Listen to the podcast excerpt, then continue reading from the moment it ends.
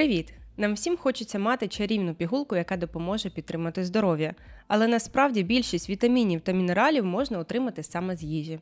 Натомість хаотичне споживання дієтичних та харчових добавок в деяких випадках матиме неприємні побічні симптоми – висипи, втому, нудоту, зміни поведінки, низький артеріальний тиск тощо.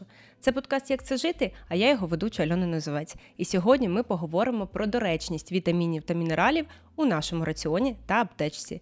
А допоможе нам цьому розібратися Наталя Ляшенко, терапевт та ендокринолог. Наталя, вітаю вас. Вітаю вас.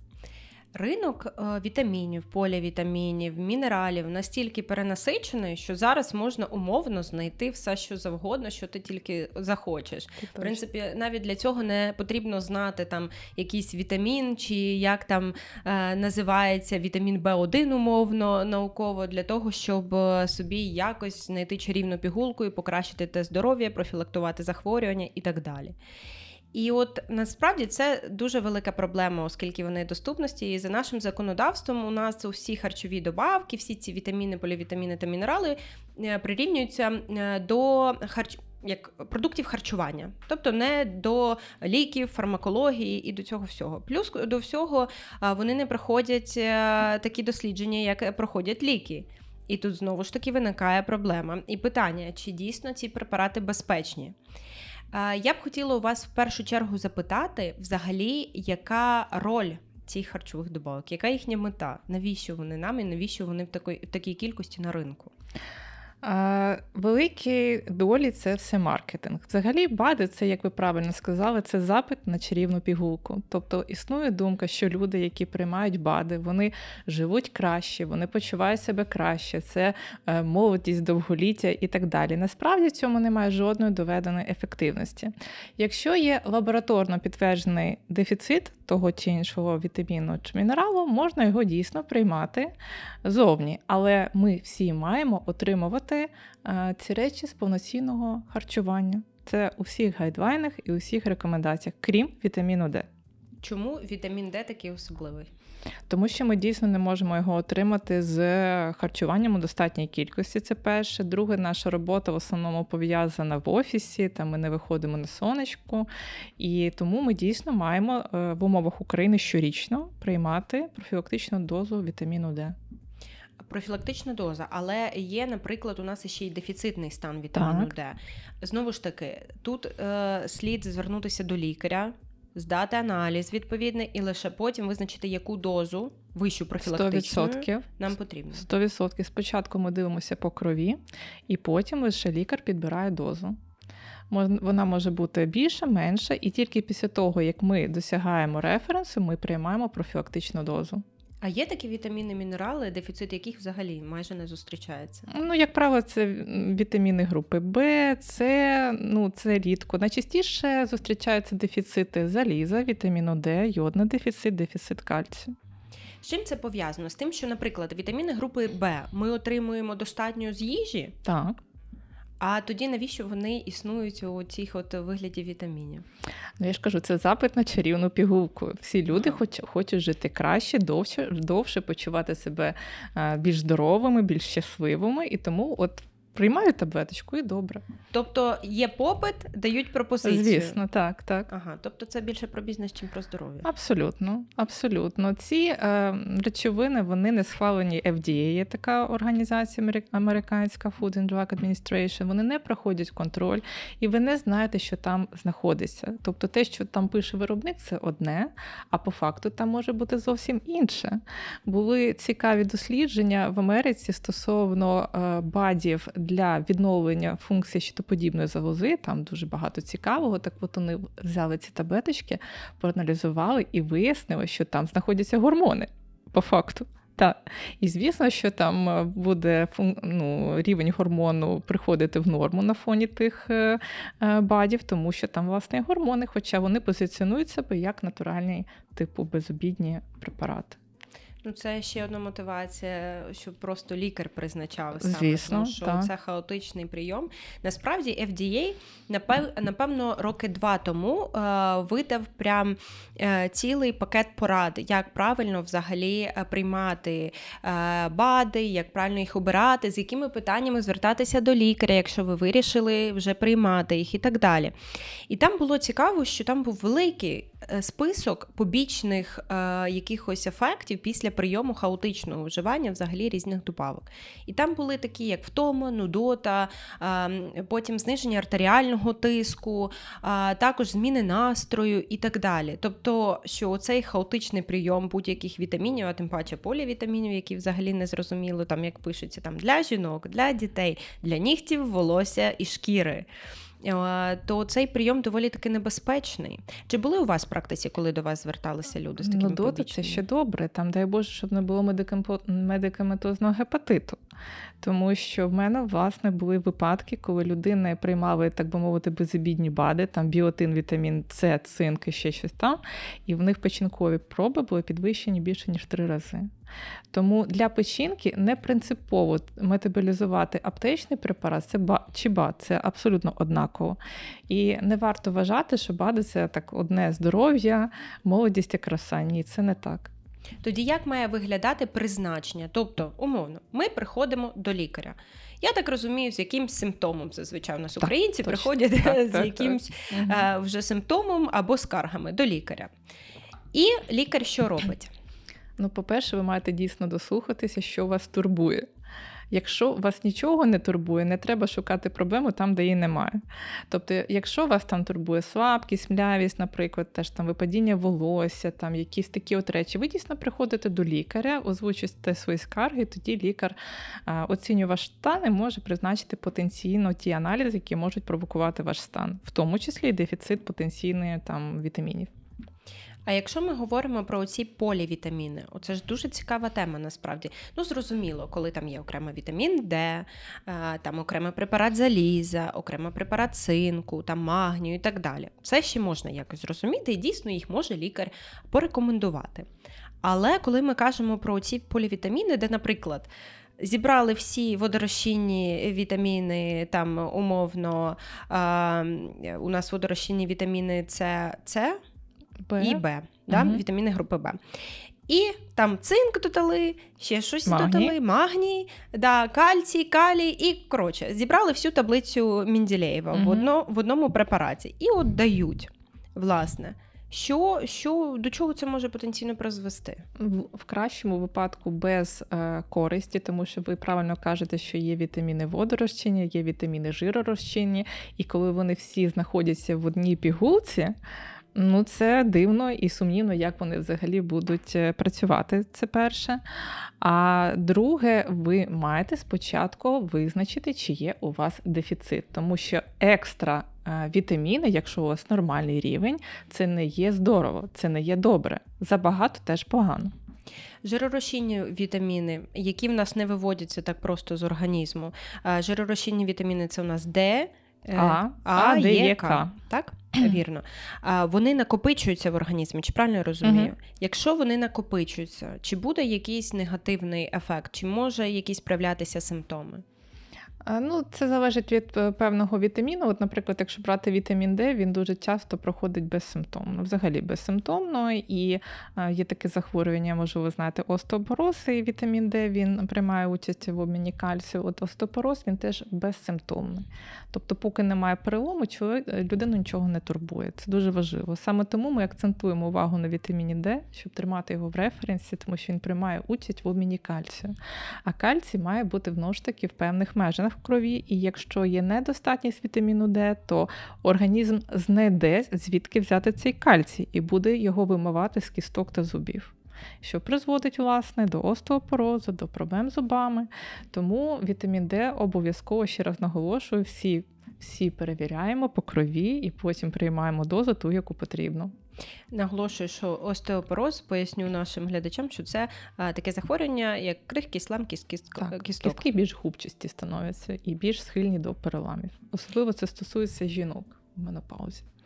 А як щодо вітаміну А, Е, К? Про них чомусь найменше говорять. З чим це пов'язано, на вашу думку? Не в тренді. Зараз в тренді, знаєте, там цинк, біотин, вітамін С, оце в тренді. А, Д, Е, К, а Д ще в тренді, а Е, К, вони не в тренді, це не цікаво. Тобто ми їх отримуємо з харчування? Так, ми всі вітаміни, знову ж таки, повторюся, крім вітаміну Д, можемо спокійно, в повному обсязі отримати з харчування. Давайте наведемо приклади. Які в нас джерела вітаміну А, Е та К? А, наприклад, це чорниці, це морепродукти, це печінка. Вітамін К – це зелені листові овочі, там шпинат, капуста, кейл така, так? Тобто зелені листові такі от салат, так? От, є, так, це оранжеві овочі, тобто це гарбуз, морква, олії різні рослинні. Ну, всі ж ми оливкову олію, наприклад, використовуємо, так, тому в цьому немає проблеми. Прекрасно. Чи бувають, чи зустрічаються взагалі дефіцитні стани цих вітамінів? Чи я це не рідкість? Бачу. Ну, дуже рідко, дуже-дуже-дуже рідко. Ну, вони можуть бути, наприклад, якщо у людини якісь запальні захворювання кишківника або шлунку, або людина приймає якісь препарати антикоагулянти. Це окрема ситуація, але переважна більшість людей можуть спокійно все це отримувати з їжі. Ну, коли у людини проблеми з шлунково-кишковим трактом, то тут я розумію, що тут взагалі може виникнути проблема з усіма вітамінами та мінералами. Так. Тут питання вже просто проблеми з засвоюванням. Тому спочатку лікуємо, а потім приймаємо, тому що навіть якщо ви будете приймати, воно знову не буде засвоюватися і не буде ефекту. Тобто спочатку до гастроентеролога. Клас. Але це, знову ж таки, це сімейний лікар може направити. Він це ж побачить з аналізів уже, з яких він може на додаткові скринінги якісь відправити. Ну, звісно, сімейний лікар або терапевт, він оцінює стан пацієнта. Наприклад, якщо він бачить якісь дефіцитні, знову ж таки, стани, там дефіцит вітаміну Б12, фолієвої кислоти, там заліз, він може запідозрити якусь проблему і відправити ще додатково на скринінг шлунково-кишкового тракту. Супер. Ми вже почали так розбирати різні вітаміни. Я пропоную нам продовжити. Ми вже трошечки поговорили про вітамін Д. Дійсно, взагалі головне джерело вітаміну Д – це сонечко, але ми ж не можемо постійно бути на сонечку, і це і не дуже корисно, тому що це підвищує у нас ризик раку шкіри, плюс ще й фотостаріння, тому сонце ми також маємо отримувати в певній дозі. Знову ж таки, дуже багато говорять про те, що вітамін Д є і в продуктах харчування, наприклад, в жовтку, в жирній червоній рибі і так далі. Але, наскільки я розумію, або його біодоступність, тобто, можливість отримати організму цей вітамін якась дуже низька, або ж його там взагалі дуже мало. І те інше, власне, Тому ще раз, з вітаміном Д окрема ситуація, тому ми його маємо отримувати зовні обов'язково. Чи може людина прийти, наприклад, і придбати будь-який препарат в аптеці, і там, наприклад, у нас профілактична норма, якщо я не помиляюсь, це 4000 міжнародних одиниць. 800-2000. От, власне, так дивіться, у нас 800-2000. Тут великий діапазон. Як зрозуміти, якій саме кількість потрібна саме мені? Ну, це має лікар все ж таки призначати. Тобто навіть профілактично ми не самі собі призначаємо? Я вважаю, що цим має займатися лікар. Враховуючи ще вагу, наприклад, у людей з надмірною вагою потреба в вітаміні Д вища.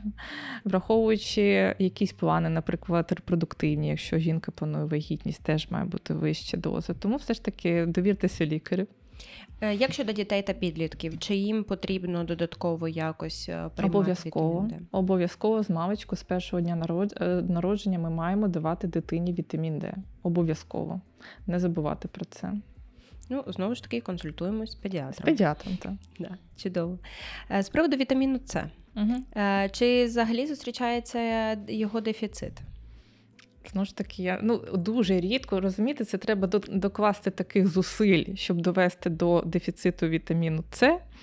Це треба таке тривале голодування, десь там пару місяців. Тому я такого, якщо людина в українських умовах нормально харчується, це неможливо просто.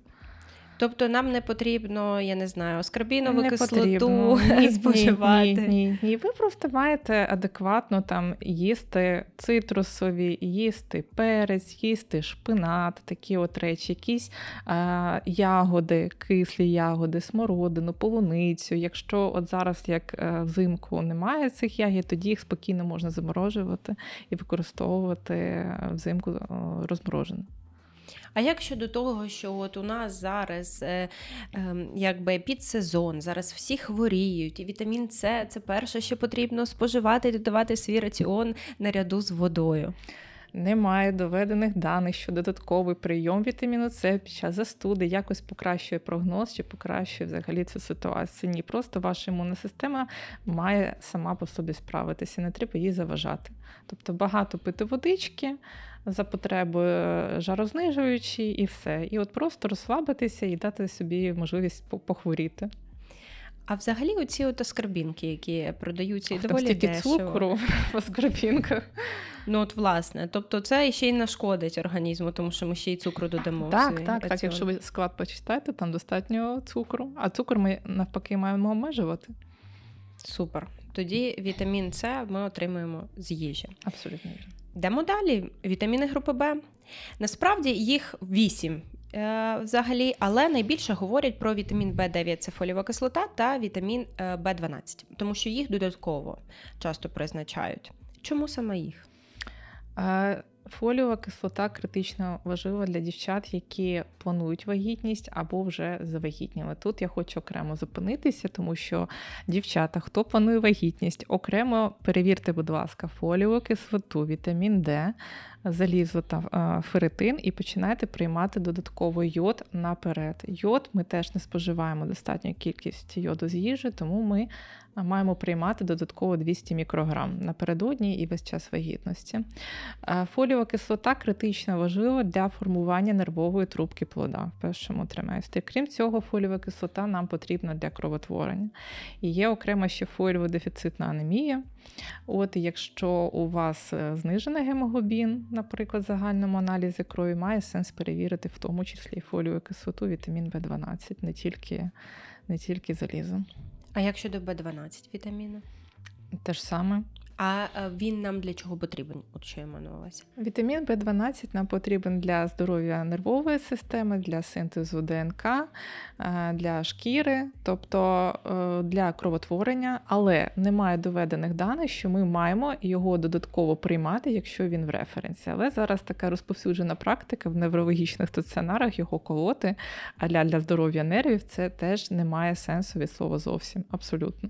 Я також дуже часто зустрічаю, коли є якісь гінекологічні запитання, наприклад, якісь збої в менструації, то також радять приймати добавки, там прям, знову ж таки, комплекс. Вітамін В12 точно є, потім, напевно, вітамін В9 і ще якийсь вітамін В, на жаль, не згадаю. Можливо, вітамін В6, от якщо не помиляюсь, якось також таким комплексом. Чи взагалі це потрібно? Чи це знову ж таки? Знову ж таки, ми не лікуємо аналізи, ми лікуємо людину. Спочатку потрібно виставити діагноз, так, і в залежності від того, який діагноз, призначати лікування. Але якщо немає лабораторно підтвердженого дефіциту, я не бачу сенсу додатково це приймати, щоб вони якось покращили прогноз або покращили стан. Які джерела вітаміну В12? Чи можемо ми з їжі отримати? Так, звісно. Основне джерело – це крупи, каші, тобто гречка, вівсянка, рис, там, кіноа, амарант, такі речі, макарони твердих сортів. Не забувайте про них, їх можна і треба їсти. Багато хто уникає – ні. Можна і треба. Знову ж таки, м'ясо, печінка, всі ці речі, якщо ви їх споживаєте, то у вас немає, ви не в групі ризику по цим дефіцитам.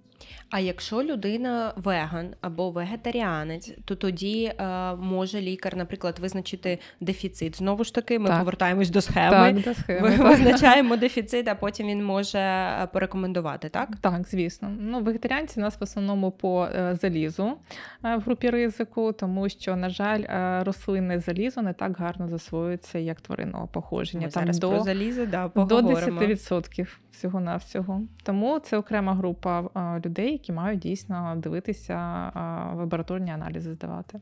Вітаміни групи Б та вітамін С – це водорозчинні вітаміни. Чи коли ми готуємо, наприклад, їхні джерела і піддаємо термічній обробці, наприклад, ми варимо щось, чи через те, що це вариться в воді, чи в нас зменшується кількість вітамінів? Трошки зменшується, але не критично, знову ж таки. Це не критично і фундаментально не впливає на ситуацію ризики дефіциту. Тобто не потрібно боятися піддавати продукти термічної обробці, заморожувати? Не потрібно, зберігаються поживні речовини, властивості. Супер, тому заморожуємо ягоди, так, потім дістаємо взимку, так, і їмо собі на здоров'я. Клас. Вітаміни ми, в принципі, завершили. Ми поговорили про всі такі основні. Тепер переходимо до мінералів, тому що мінералів дуже багато, і насправді для цього потрібен, напевно, окремий великий взагалі випуск, щоб розібрати детально кожен. Але є ряд мінералів, які, напевно, найбільше зустрічаються, про які найбільше говорять. Це, по-перше, це залізо. Давайте розберемося одразу, в чому різниця між залізом та ферритином. Ферритин показує, це маркер депо заліза в організмі, тобто його запас в організмі. І, наприклад, якщо якась несприятлива ситуація у людини, вона там хворіє, наприклад, вагітність і потреба в залізі збільшується, от ми маємо мати це депо, власне, заліза, щоб у нас не було зниження рівня гемоглобіну. А залізо? Це в нас мінерал. Мінерал, так. Так. Добре. Чому у світі так багато людей з анемією? Тому що залізо само по собі погано засвоюється. Рослинного походження залізо до 10%, де в середньому 7%, а тваринного походження до 20% всього-навсього. Тобто те, що ви бачите, там харчову цінність, те, що там написано, відсоток того, що у вас по факту засвоюється, буде значно нижчим. Це перше. Друга частина – це жінки. У жінок є кожного місяця менструації, і втрата заліза з цим теж у нас відбувається, тому жінки більш схильні до анемії. І третє, зараз теж модний тренд відмовлятися від червоного м'яса. Так. О, це дуже модно. Я зараз по своїм пацієнтам бачу дуже багато латентного залізодефіциту, коли рівень гемоглобіну ще нормальний, а ферритин знижений. І він потребує корекції, і він теж може давати симптоматику. Друзі, наш канал тільки починає свій розвиток, і ваша підтримка для нашої команди дуже важлива. Тож саме час підписатися на наш канал, поставити вподобайку цьому відео та написати коментар. Дякуємо! Людям, які відмовляються від червоного м'яса, навіть коли ми подивимось умовно на веганську тарілку збалансовану, то там окремо вписуються якраз оці всі харчові добавки. Знову ж таки, там пишеться, що да, після визначення дефіциту, після призначення лікарем, під контролем і так далі. Але все ж таки дуже часто вегани та вегетаріанці мусять приймати ще додатково залізо. Але в мене питання. Я як людина, у якої діагностована анемія, я приймала добавки заліза і приймаю їх доволі довго. Але дуже часто я спостерігаю, хто також приймає, оскільки це доволі такий розповсюджений взагалі діагноз, особливо серед жінок, як ви кажете, це правда. Кажуть про те, що після заліза, після прийому заліза, якось не по собі. Чому в нього таке неприємна дія, дискомфорт? Тому що переважна більшість, скажімо так, є сполуки заліза двовалентні, є сполуки заліза тривалентні, двовалентне воно краще, швидше працює, але гірше переноситься. Стосовно шлунково-кишкового тракту, зокрема, це можуть бути нудота, можуть бути закрепи, можуть бути болі в животі. І там принцип в тому, щоб людина приймала таблетки з залізом на голодний шлунок. І тут, власне, ми приходимо до хто як переносить. Тобто в когось там краща ситуація, в когось гірша, але якщо людина погано переносить, ми можемо давати тривалентне залізо, яке, в принципі, працює гірше, але, так би мовити, без спецефектів. Але довше тоді і прийом. Ми контролюємо, знову ж таки, по рівню ферритину, до якого ми тільки що повертаємося. Це розповсюджена помилка кидати прийом заліза виключно після нормалізації рівня гемоглобіну. Це неправильно. Тобто ми спочатку маємо в людський стан привести ферритин, що займає час, і дійсно це може бути декілька місяців, і потім тільки відміняти препарати заліза. От знову ж таки, це підтверджує те, що потрібно все робити під контролем лікаря, так, щоб все це вчасно якби правильно сформувати. Але я знаю, що є люди, які живуть собі залізодефіцитом і навіть не знають про це. Ну, тому що, умовно, у них ніколи не було скарг на це. Вони себе нормально відчували, можливо, не помічали, що у них там холодні руки-ноги, або там в них якась втома. Ну, все списували на те, що багато працюють, або що. І, власне, чи правильно розумію, що наш організм, в принципі, може жити на дефіциті, функціонувати, але які потім будуть ризики цього? Він то може питання якості, тому я рекомендую робити чекап щорічний і знову ж таки контролювати не тільки загальний аналіз крові, а й рівень ферритину, це дуже важливо. Які ризики? Це в тому, що рано чи пізно цей гемоглобін буде падати. І тоді вже буде більш виражена клінічна симптоматика: запаморочення, загальна слабкість, бліді шкіри, випадіння волосся, такі от речі, мерзлякуватість і виражена слабкість. Тому, друзі, якщо ви вже почули ці симптоми, краще піти профілактично, прийти цей чекап і дійсно визначити. Це, по-перше, недорого, це буде дешевше, ніж потім це все лікувати. Уж повірте, це правда. Я ще знаю дуже цікаве взагалі, що залізо у нас дуже примхливе. Якщо ми вже його дійсно гемове залізо, яке в нас з продуктів тваринного походження, тобто з м'яса, найкраще з яловичини та телятини отримувати. Печінки. І його ще й треба поєднувати з вітаміном С, щоб він краще засвоювався. І не поєднувати з кальцієм. Тобто, і з кофеїном. Так. Тобто, умовно, давайте на практиці це розберемо. Тобто, якщо ми готуємо м'ясо, то краще молоко не додавати? Ну, наприклад, дивіться, якщо вам лікар виписує залізо, наприклад, за півгодинки до сніданку, тоді на сніданок краще не їсти молочну кашу, наприклад, сир, такі от речі. І не пити каву. Інтервал 2 години з кавою або чаєм, та? А краще з'їсти якийсь там на сніданок, щоб у вас був присутній там апельсинчик, там перчик, якісь там брокколі, такі от речі. Це покращить ситуацію. Але я знаю, що і, наприклад, якщо навіть кажуть там, додайте в раціон більше телятини. От, наприклад, додаємо, але подавайте її, наприклад, з капустою, наприклад, з болгарським перцем, з зеленню. Журавлиною, так, тому і журавлині соуси дуже радять додавати, якраз подавати з м'ясом, тому що це покращує і засвоєння, і, до речі, перетравлення м'яса покращує, так. Тобто ми також враховуємо те, як правильно між собою компонуються вітаміни та мінерали. В ідеалі враховувати, так. Оце цікаво. А є ще приклади якихось інших вітамінів та мінералів?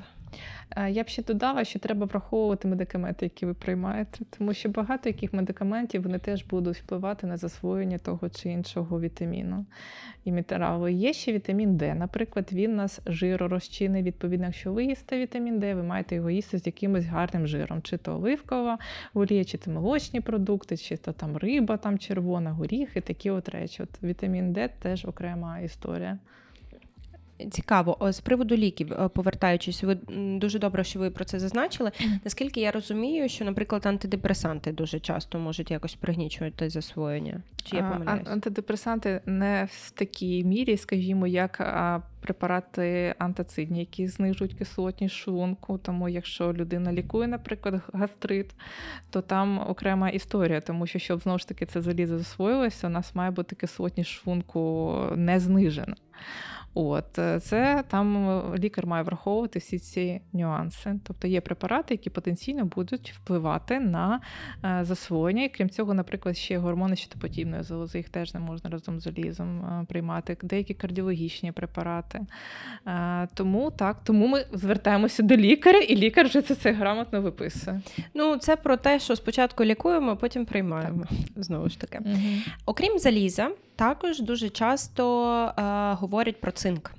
І також говорять, знову ж таки, про побічні якісь симптоми його прийому, що він не завжди приємно переноситься, коли його додатково. Взагалі, чи дефіцит цинку зустрічається часто? Ні. Знову ж таки, не часто зустрічається дефіцит цинку. Зараз його дуже модно приймати, і можна прочитати на теренах Інстаграму, що це покращує ситуацію, наприклад, з щитоподібною залозою. Ні, не покращує. мені не покращує. Тому, знову ж таки, я не бачу сенсу перевіряти окремо дефіцит цинку, якщо у вас нормальне, людське, збалансоване, різноманітне харчування.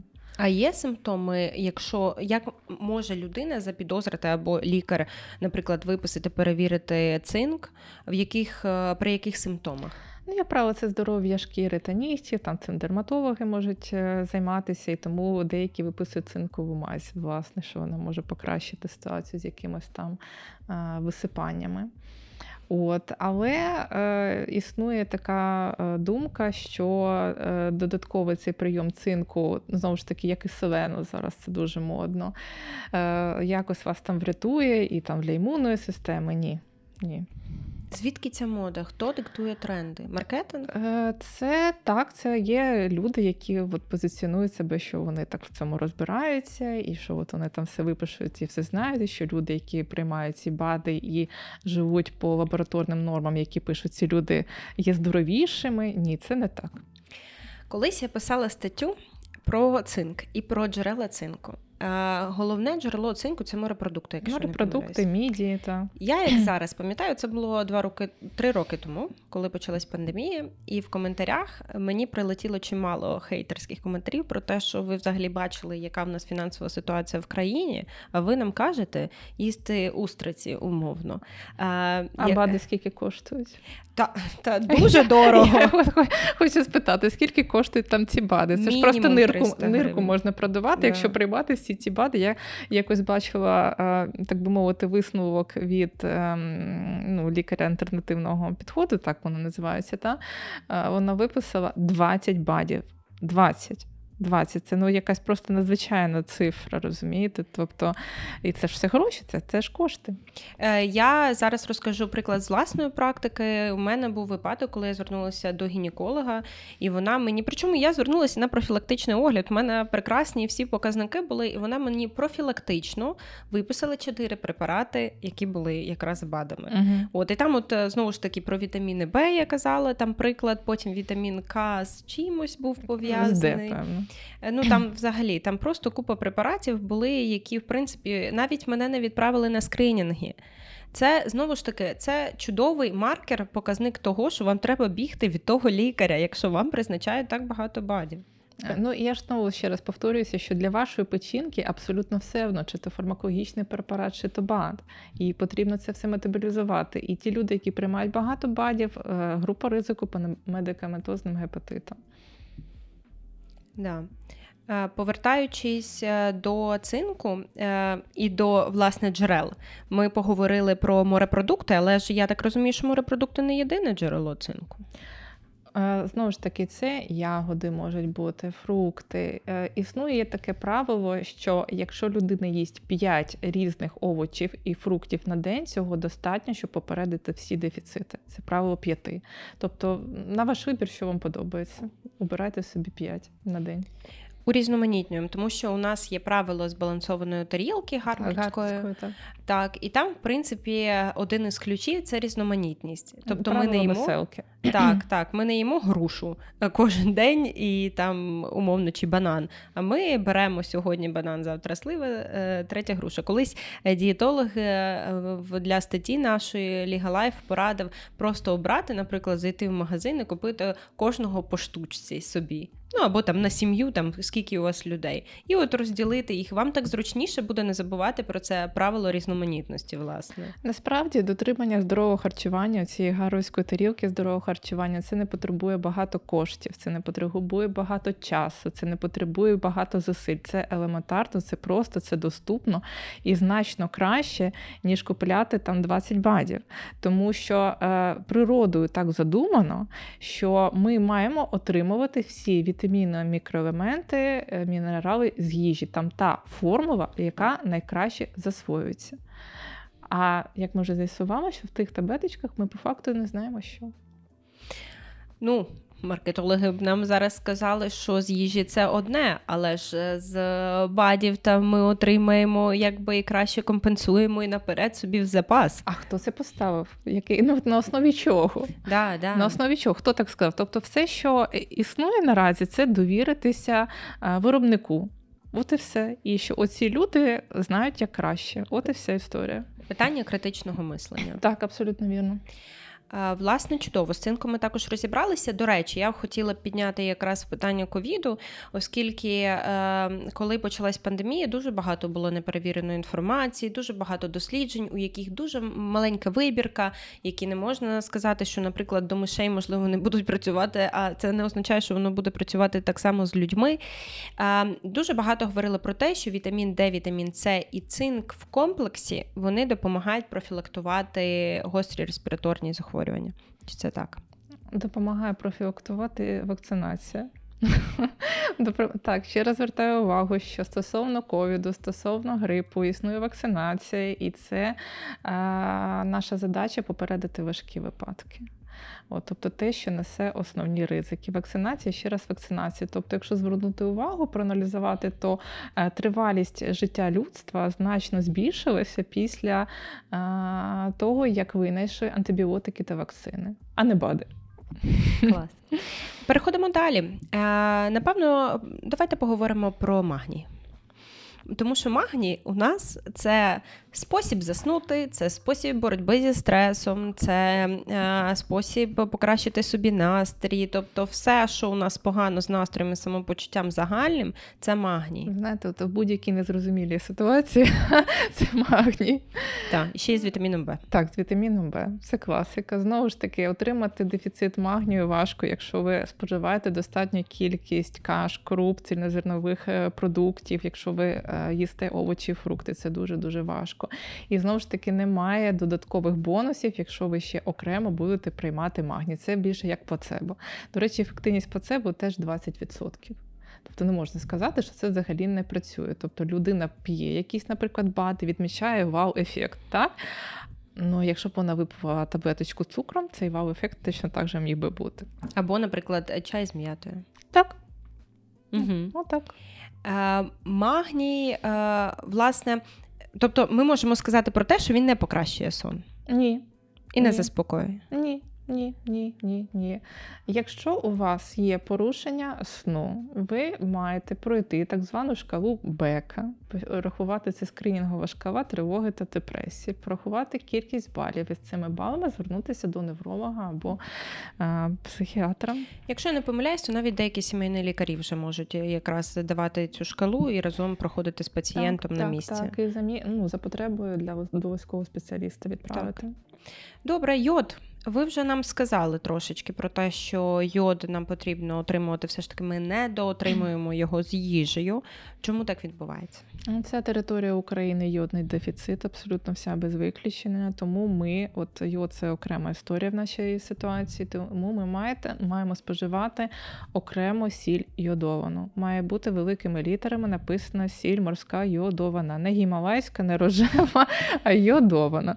Тому це єдиний метод профілактики, таки проблема з щитоподібною залозою. Йод – це окрема історія. І ще раз наголошую, вагітні, навіть якщо вони споживають йодовану сіль, та дівчата, які планують вагітність, мають ще додатково приймати йод. Якраз це те, що доцільно у добавках.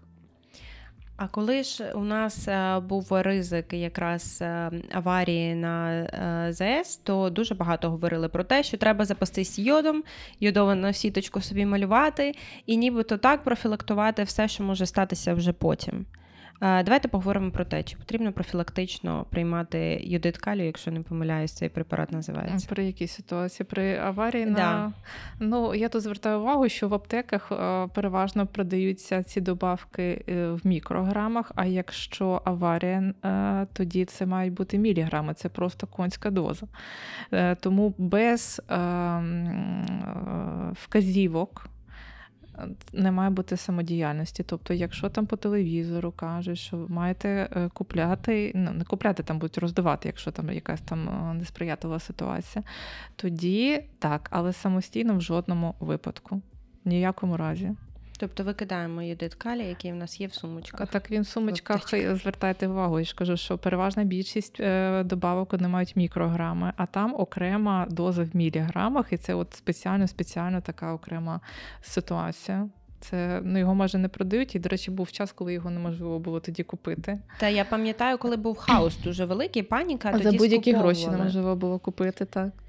А якщо говорити про їжу, все ж таки, чи є якісь продукти, дають? Є. Так, звісно, це морепродукти, це креветки, це риба, це морська капуста, але ви не зможете покрити добову потребу цими продуктами. Потрібно ще йодовану сіль окремо. І от в Штатах, в Європі існує практика на державному рівні взагалі не випускати нейодовану сіль. Тобто там вся сіль в магазинах вже за замовчуванням йодована, і всюди, якщо ви купляєте готові продукти, вони вже містять йодовану сіль. У нас такого немає, на жаль. У нас і немає практики збагачувати готові промислові продукти вітамінами. Так, на жаль, немає. І це проблема. Це велика проблема, тому що, наприклад, я знаю, що в Америці є молоко, наприклад, збагачують вітаміном Д, так. А рослинне молоко ще збагачують кальцієм, наприклад. Так, і крупи вони теж збагачують різними іншими. Там, я навіть бачила, що соки збагачують. Так.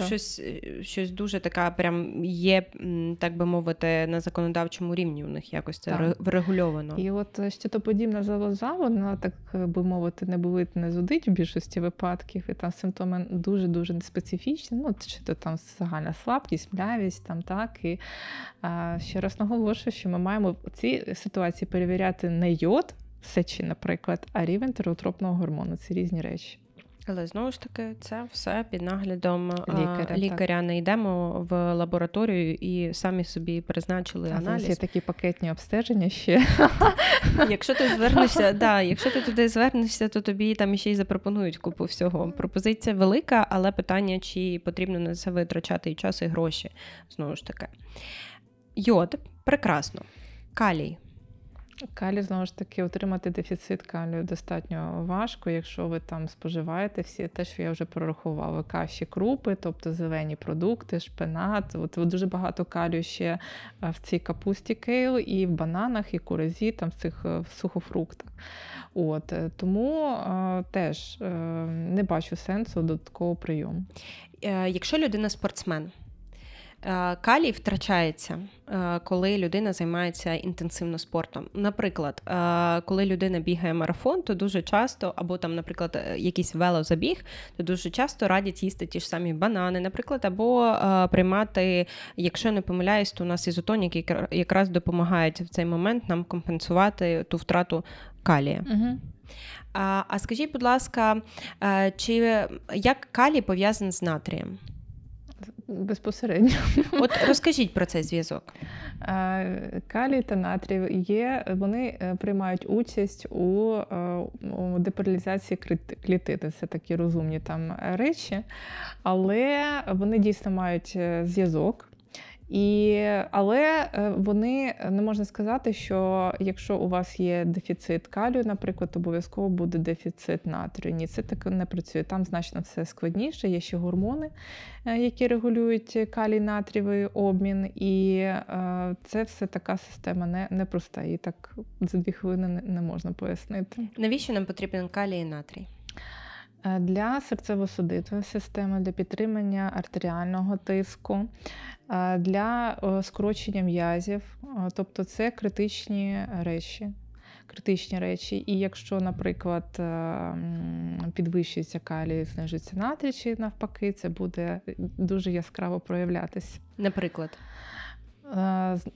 Тиск або буде збільшений, або зменшений, буде там судинний колапс, може бути пігментація шкіри, тобто там окремо... Судоми, якщо я не помиляюсь. Судоми, так, і це не просто, попив добавочку, це вже така критична ситуація.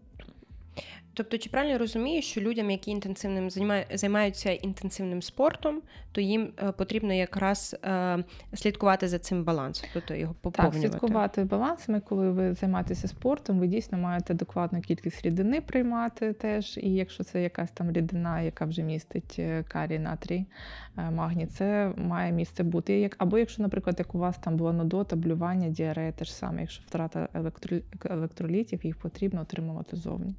Угу. Кальцій. Чи є його дефіцит і особливо, чи правда, що дефіцит збільшується у людей літніх?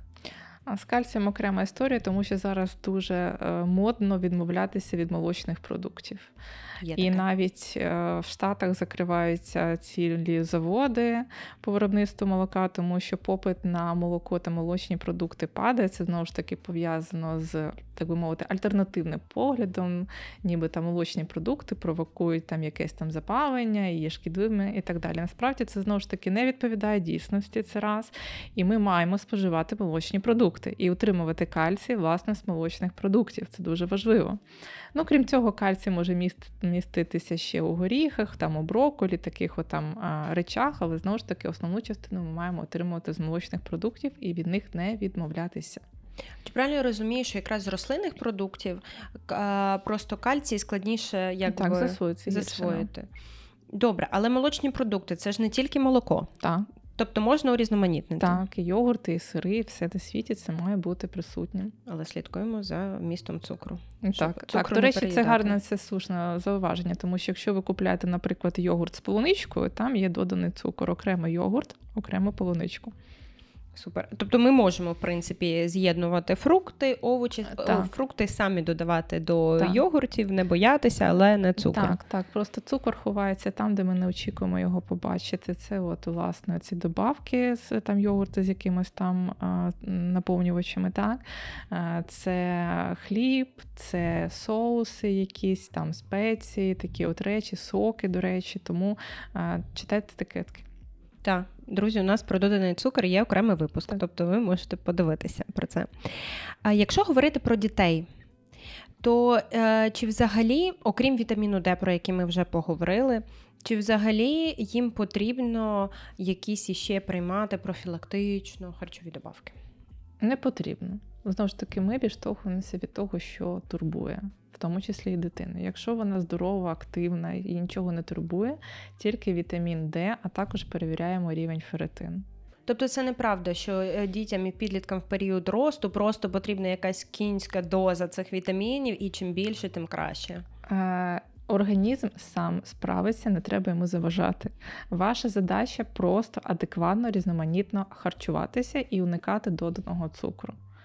От, до речі, підлітки, зараз я нещодавно ходила в супермаркет і звернула увагу, що підлітки спокійно на касі взяли там колу з чіпсами і пішли. Тобто зараз тут в цьому проблема.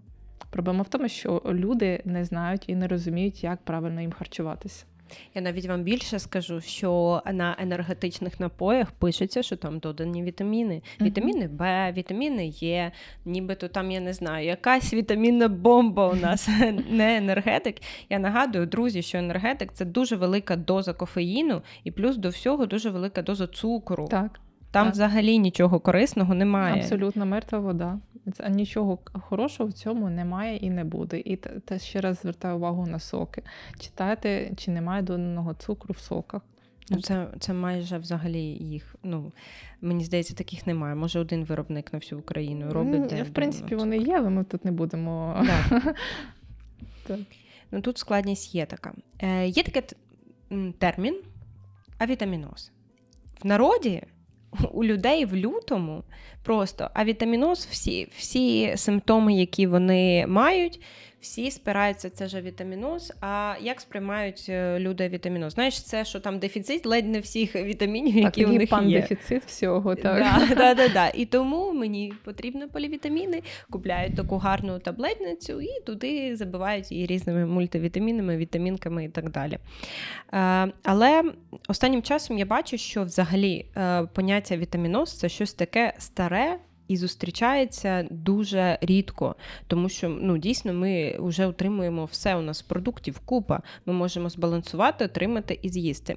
І от кажуть, що авітаміноз – це захворювання, яке призводить до більш серйозних захворювань, там рахіту може призвести, це коли дуже сильний дефіцит вітаміну Д, там цинги і так далі. Але, знову ж таки, зараз в розвинених країнах, вже такі захворювання майже не зустрічаються. Так, це треба докласти таких зусиль, щоб отримувати такі серйозні дефіцити.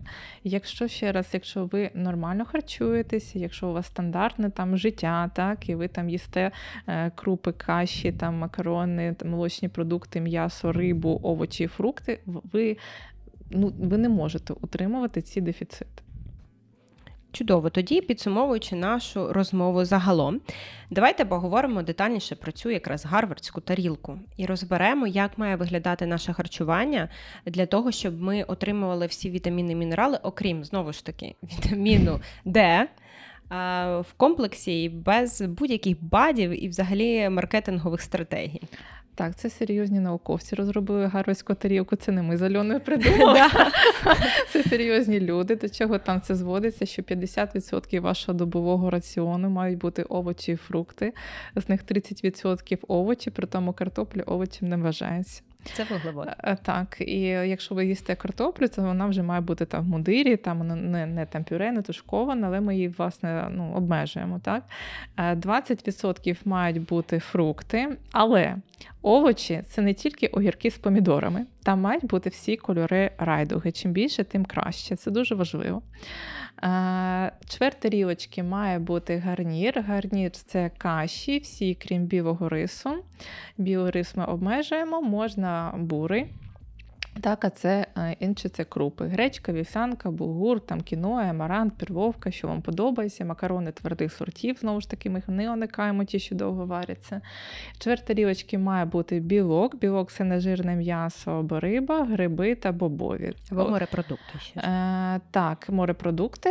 І дуже багато хто забуває про гриби і бобові, це дуже гарна штука. Це джерело білку рослинного походження, і ми теж не маємо його уникати. Ковбаси, сосиски, сардельки в сторону. Це неякісний білок. Молочні продукти можна і треба 1-2 рази на добу. І солодкі газовані напої в сторону. Там дуже багато цукру. Де в цій тарілці місце жирам? Це мають бути олії і молочні продукти. Угу. І жири також у нас містяться в горішках, насінні, так, тому яйця, до салатів додавайте, так. Будь ласка, але також не переїдайте, бо ж воно ж так. Переїдання ні до чого хорошого не призведе. Як кажуть, можна сісти на рослинну дієту, на веганство на якесь, перейти і переїсти собі горіхами нормально, і ще і побачити збільшення ваги. Тобто все має бути в нас в балансі. Да. І мають бути просто здорові стосунки з їжею. Ще, всі ми люди, так, і всім хочеться солодкого, так, і співвідношення має бути 80/20. 80% гарної збалансованої їжі, різноманітного харчування, 20% якихось там погрішності дозволяється. Тому розслабтеся. Да. Не забороняємо собі нічого, просто їмо все. Будь-які заборони призводять до розвитку харчової поведінки, нам це не потрібно. Абсолютно. Вода. Ми ще про воду не поговорили. Якраз коли малюють гарвардську тарілку, то малюють поруч склянку води звичайної. Так, ми п'ємо воду, але раніше було модно, що там 8 склянок води на день. Ви п'єте стільки вам хочеться. Ваш організм сам знає, він нам подає ознаки у вигляді спраги, коли варто дійсно випити склянку води. В ідеалі це дійсно там вода. І не забуваємо, тому що якщо ви не будете пити, у вас буде зневоднення. Так. І, наскільки я розумію, їжа має бути максимально простою. Тобто не заморочуватись, робити котлети, які 250 раз розігріваються, перемелюються в соусах і так далі. Зварили кашу, запекли там м'яско, додали овочі, все. Вуаля. Да, все просто і, до речі, недорого, щоб потім нам не казали, що ми устриці тут кажемо всім їсти. Недорого, не займає багато часу і не займає багато зусиль. Там це 20 хвилин, у вас буде чудова вечеря. От і чарівна пігулка, з якої ми почали. Так. Чарівна пігулка – це збалансоване харчування. Абсолютно вірно. Супер. Наталя, дякую вам дуже, що ви до нас завітали. І вам дякую. Друзі, підписуйтесь на наш канал та ставте дзвіночок, щоб не пропустити наступні випуски. Також можете написати в коментарях, кого з експертів ви б хотіли бачити в нашій студії та на які теми з ними поговорити. Ви також можете підписатися на наші інші соцмережі, всі вони вказані в описі до цього відео. Дякуємо вам за перегляд. До зустрічі!